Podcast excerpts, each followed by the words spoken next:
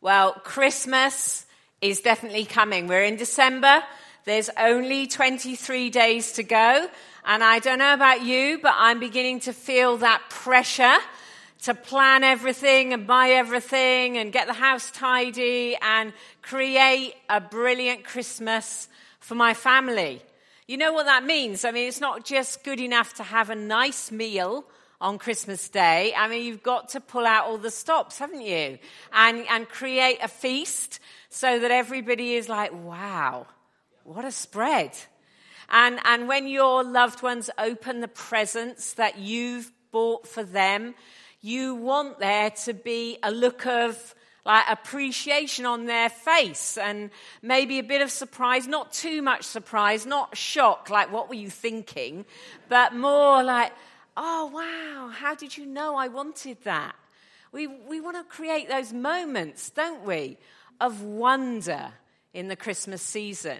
And if there's children in your family, nephews or nieces or cousins, or your own children or grand, grandchildren, you want to have those moments of wonder where their eyes kind of open wide. Maybe when they see the tree lit up for the first time or the pile of presents. Or maybe when they meet Father Christmas at nursery for the first time. I remember one of my children just burst out crying when that moment happened because they were scared of him. And, and you never quite know how those moments are going to go. But there's something in us that wants to experience wonder in this season. And actually, I think that echoes the wonder that is actually there in the story. In the Bible account, there are just so many mo- moments of amazement and wonder because God is breaking in to our world. And so today we're going to look at some of the stories in Luke's gospel and we're going to see the wonder of God's plan becoming true at Christmas. And the wonder of Mary's yes, this young girl saying yes to become the mother of Jesus. You know, wonder takes a lot of preparation, doesn't it? You know, we're, many of us are going to be preparing hard in this season to create those moments. I remember a, a few years ago, uh, the first Christmas that our son-in-law uh, joined us for Christmas, and he, we knew he had a bit of a hobby as a magician, and so we asked him if he would do some card tricks. That was his speciality, and we were there in our living room, so really, really close to him, watching his every move. But as he did the trick and as it ended, we were all like, wow, how did he do that? And we actually got him to do it again, and we still couldn't work out how he did it. Now, that wasn't magic, that was actually hours of preparation. And many of us are going into that season of hours of preparation so we can create those moments of wonder for our family. But you know, God, He was working for centuries, over thousands of thousands of years, waiting for the right moment for His plan to unfold, His rescue plan for the world, for you and me. And that's revealed in the four Gospels, the four books Matthew, Mark, Luke, and John, which tell you all the stories of Jesus coming and his life and his death and his resurrection. Each gospel comes at it from a slightly different angle. So Matthew, he goes through all the genealogies, all the people that came from Abraham and David, and it all culminated in the coming of Jesus in the line of David. Or Mark, who just dives straight in with talking about John the Baptist as the fulfillment of the prophet Isaiah, who says that a messenger would come and prepare the way for the Lord. And that was John the Baptist. And then John's gospel starts with like a cosmic scene from right in the beginning. He says, In the beginning was the Word, the Creator, the God Almighty, Jesus. And then he goes on to say, But the Word became flesh and made his dwelling amongst us. That's the story of Christmas. But I have to say, I love Luke. I love the first few chapters of Luke. I would really encourage you, read these first few chapters of the Gospels. Get away from all the hype and into the true wonder of Christmas. And Luke is very personal and detailed. And he gives us the when, the where, the who of all these stories. And today we're going to look at two characters, Zechariah and Mary. So let's see how he introduces them in Luke chapter 1. So, verse 5 In the time of Herod, king of Judah, there was a priest named Zechariah. So, Zechariah and his wife, they were elderly. He'd been a priest all his life. They'd been longing for a baby son, praying, I'm sure. And this was their moment. And then in verse 26, we find out that in the sixth month of Elizabeth's pregnancy, God sent the angel Gabriel to Nazareth, a town in Galilee, to a virgin pledged to be married to a man named Joseph, a descendant of David. The virgin's name was Mary. And so here we have this this big plan of God from the beginning, the Word becoming flesh, and then it comes down to a small, detailed plan of God breaking in to two families. And that's how God works. He has a massive, big, uh, universal plan, but then He has a small, detailed, loving plan for every one of us, for everyone in this room. He has a plan. He knows where you are today in your spiritual journey, whether you feel like you're walking in the light or you're walking in darkness. Whether you feel like you're full of joy and anticipation about Christmas, or actually you're dreading it, you're nervous about it, you're thinking about the person maybe who won't be at your table this year. Maybe feeling that you might be lonely in this season, uh, or there's financial pressure. All of us are going to be at different places about this, but whatever is going on, God has a good plan for you. His plan sometimes is mysterious. Sometimes his plan takes a while to unfold, as we see in this story. There's mystery. I don't know about you, but when my brother and I were kids, we always used to try and look for the Christmas presents uh, that my mum would hide away in different places in the house. Don't know if anybody else used to do that kind of thing. You were looking for a glimpse of Christmas presents to see what you were going to get. And sometimes you got that glimpse, or other times you just had to kind of feel some parcels and try and work out what was coming your way. And in a sense, the Old Testament was a bit like that. There were glimpses of who the Messiah was going to be.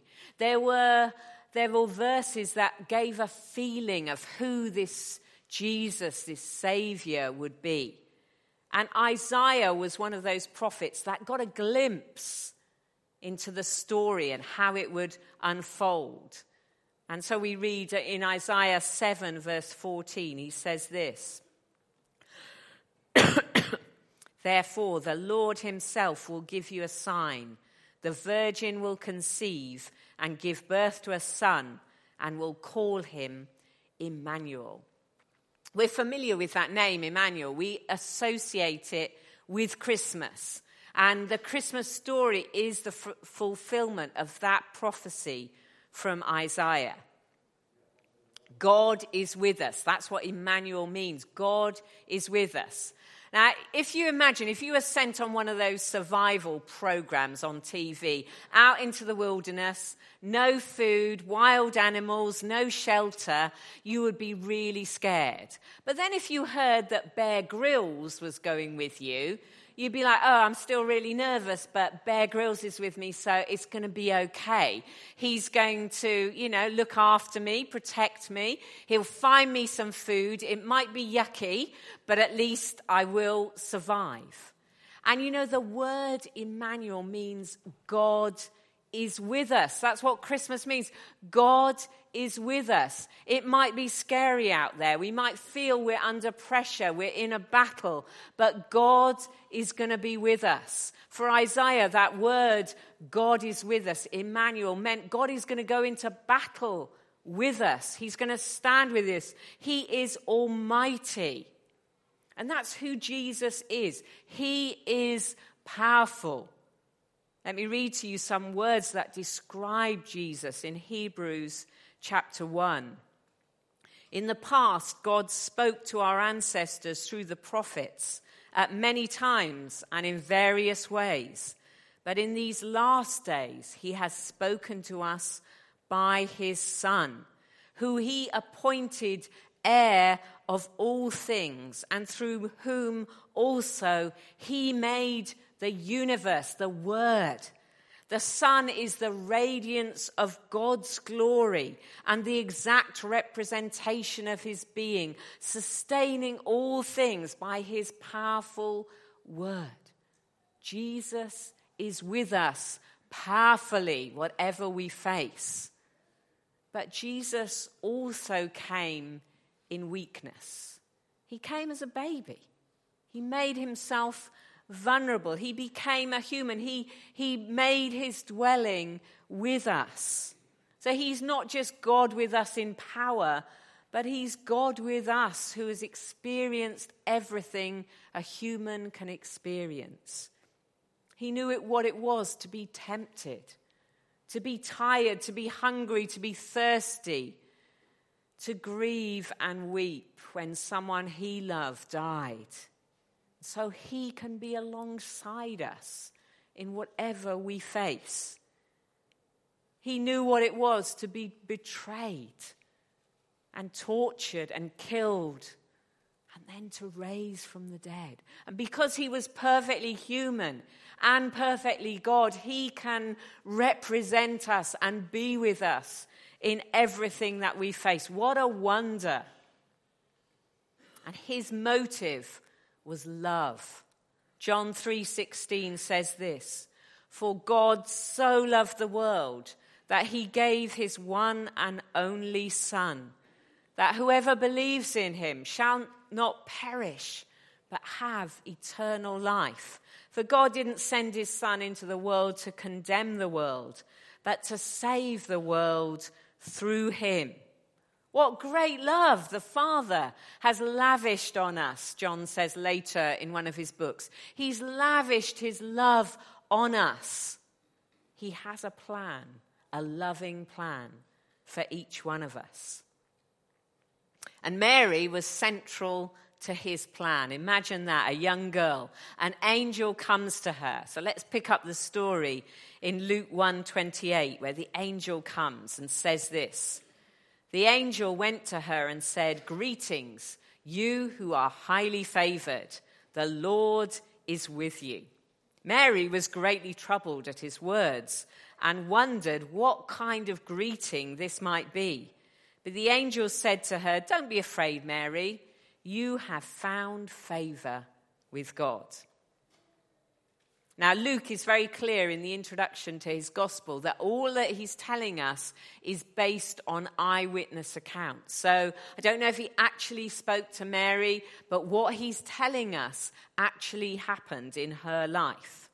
Nazareth would have been a very small, insignificant agricultural village. It was under the rule of Herod Antipas, who was a cruel and uh, oppressive governor. He was the one who later would have John the Baptist beheaded. So it was tough times for them in this small village. Everybody there would have known everybody else's business. So they would have all have known that Mary was betrothed to Joseph in those days, to be betrothed meant your families had got together and, and made an agreement, a binding agreement that you would marry. Usually there was a gap between betrothal and the actual wedding of about a year. And during that time, Mary and Joseph would have stayed in their own homes. She's likely to have been a, a young teenager because that would have been the season of life that people would be encouraged to marry. So, as a teenager, a girl, not yet married, not yet a mother, she really wouldn't have had any status in her village. And her parents were probably working her hard in the house and in, in the fields uh, until she left home to be with Joseph. There's nothing in the passage that tells us that she'd done or said anything special. But God saw her heart, and that's what he was after. God chose her, someone very ordinary, to do something wonderful and extraordinary. And so the angel comes to her. Now, angels are very much part of the cute factor of our Christmas, aren't they? They go on top of the tree, we have them on cards, and you can't have a nativity without some little children dressed up as angels with tinsel and feathers, and we all go, oh, aren't they cute? But you know, in the Bible, you never get a verse with the word angels and cute in it. They just weren't that kind of being. In fact, angels were fearsome beings. And most of the people who meet angels in the Bible are really scared. They seem to have had a majesty and an authority and a being about themselves that was very scary. And in the Old Testament, angels were often uh, used for in battle, and they would bring judgment and destruction. I mean, they were super scary, and Mary would have known those stories. She'd known about uh, Joshua, how he met an angel who was the commander of the armies of the Lord, and, and he met Joshua with a drawn sword. And Joshua fell to his feet before this angel. Or Elisha, who has this vision of all the angels are surrounding him, and they, they've got chariots of fire they were scary beings. Or Daniel, who met Gabriel, the same angel that Mary met, and, and he falls to his feet, absolutely terrified. Says that he was speechless, overcome, his strength was gone, and he could hardly breathe. And this is Daniel, who actually stood in front of some of the scariest kings in history. Angels were scary beings. And Zechariah, when he meets Gabriel, it says that he's gripped with fear. Awe and wonder fill the air when angels appear. And Mary herself is greatly troubled. And, and Luke gives us kind of like a thought bubble, and she's thinking to herself, I wonder what his greeting means. And, and I think her brain was worrying that, you know, is what have I done? What have I said? What have I done to deserve this? What is this angel going to say? What's going to happen next? She had no idea why God would single her out. But God has come to her and is looking for a yes from her.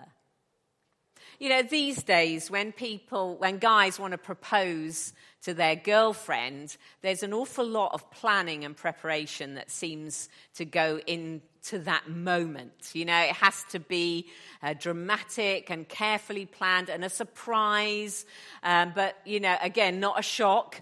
And, um, and, and often, you know, it's, it's all photographed, and if it can be in a public place, a show or a football ground or something like that, even the better to capture that moment of saying yes. And when the Gabriel, the angel, comes to Zechariah and Mary, it's like God has sent them into the world to get a yes from them. Zechariah, particularly, he had a great moment. If there'd been social media in those days, it would have been great for his career. He'd been a priest all his life. And if you're a priest, you go and serve in the temple, but only occasionally would you be chosen to serve inside and offer incense. That was a real privilege. So for Zechariah, this was a great moment. And to go into the temple and, and offer the incense and then to be met by an angel, and the angel then to say, all the prayers you've prayed about your son are now answered. I mean, wow, what a moment. But like those awkward moments which sometimes happen when a girl hesitates and doesn't immediately say yes, Zechariah was overcome with fear. And instead of saying, you know, hallelujah, what a, what a wonderful answer to prayer, he, he says to, God, to Gabriel, How can I be sure of this? I mean, you know, me and Elizabeth, we're really old. Can, can this really be true? He hesitates, he doubts, he asks questions. And Gabriel isn't impressed by that and he is silenced for nine months until that baby is born. So, what could have been his great moment coming out of the temple and telling everybody gathered there, I've seen an angel, my prayers have been answered? Instead, he just has to go home and wait nine months. But the good news is, God's plan still includes Zechariah. And you know, for many of us, there are moments, aren't there, when we hesitate.